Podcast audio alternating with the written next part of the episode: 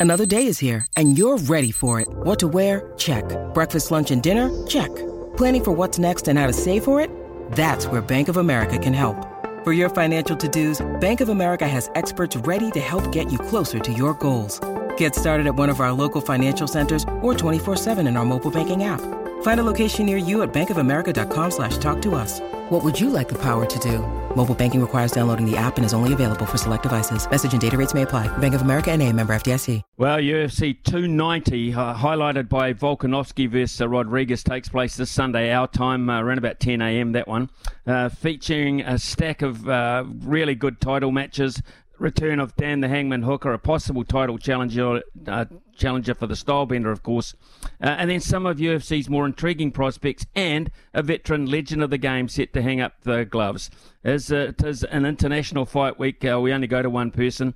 Uh, especially when that person is on the ground in Vegas uh, with a lot of the vested interest in those fighters this weekend. It's Lightning Mike Angove we're talking to, um, and we would welcome on to the show this morning.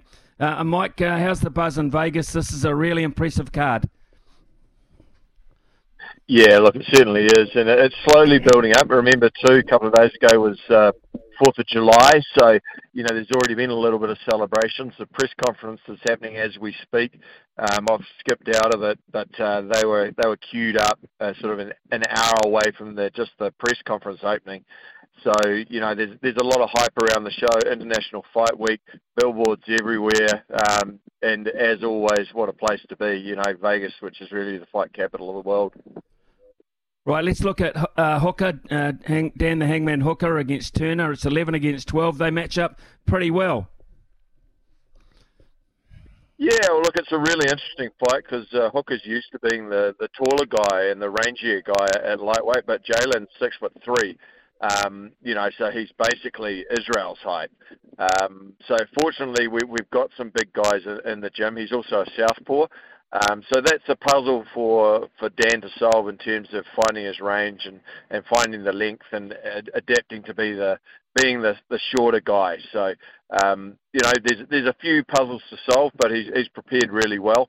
Um, there's there's a good game plan in place, and look, it's a critical fight because Jalin's uh, Jalin, although he's coming off a loss to to Gamrot, um, he's cut a swathe through his opposition recently, and he's he's a highly touted prospect. So this is really a gateway back into those top five fights at lightweight. So, so Mike, uh, when you look at uh, a, a, taller opponent, which is, a, as you say, uh, a departure from the norm for Dan Hooker, what are the what are the attributes you're looking for in terms of um, in terms of Turner? What what do you have to be wary of? Well, the first thing is a left-handed southpaw. Um, you know, so you, everything uh, everything works in reverse uh, if, if you're a southpaw, um, meaning that you know the power hands coming from from behind you in what's called an open stance um, and and obviously the lead hand is in a different place. But most importantly, when when you are the, the shorter of the two fighters, you've got to find ways to, to kill their their main advantage, which is usually their jab, uh, to take care of that, and you've got to be very patient. Um, you can't just uh, rush in and, and press willy nilly.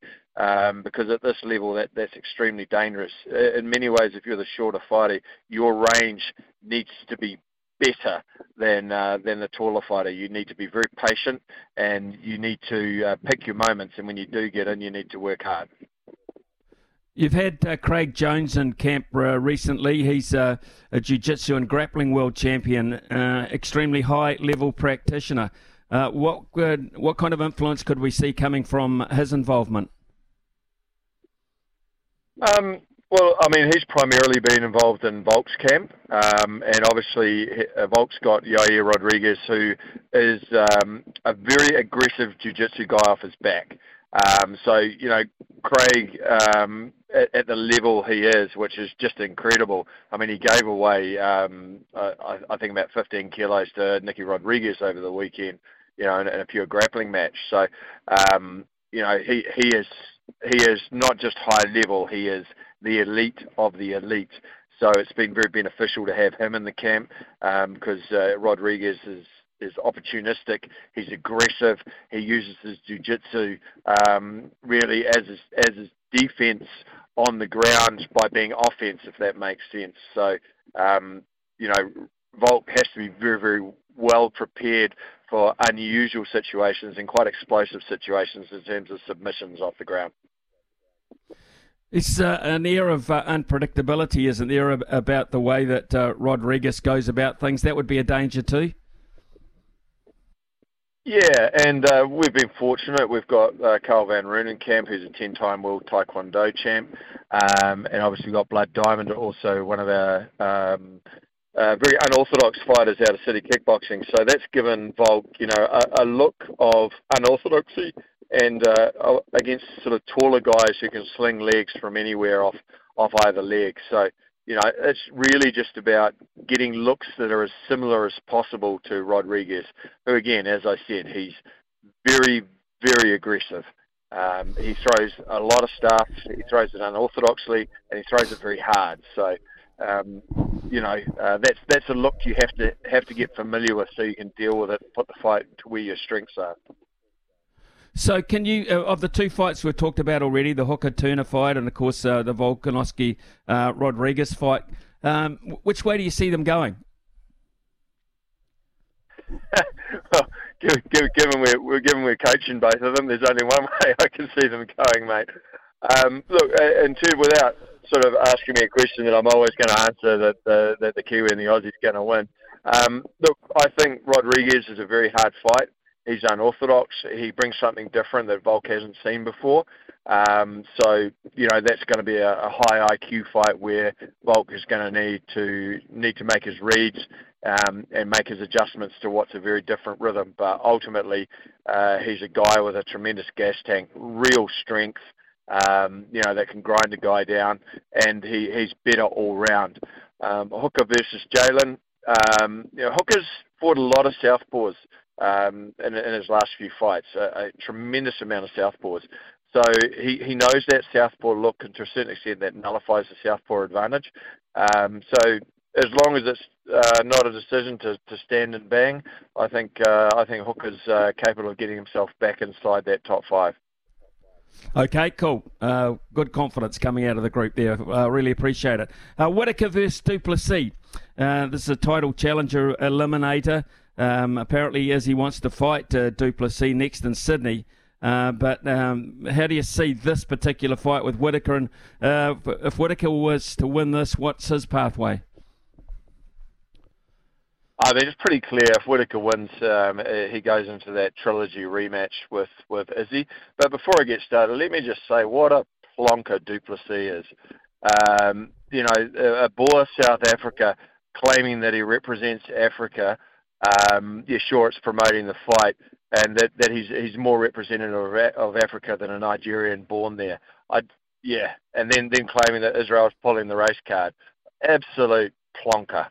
Um, so that and that's a very mild comment coming from me. Yes, it will uh, promote the fight, and yes, it's aroused Israel's interest um, because of that, and that's why we're hoping he'll he'll put Whittaker to the test. But you know, I I couldn't think of any worse cliche than a colonizing Boer coming on board and saying that he represents Africa more than the than the Nigerian kid who was born there.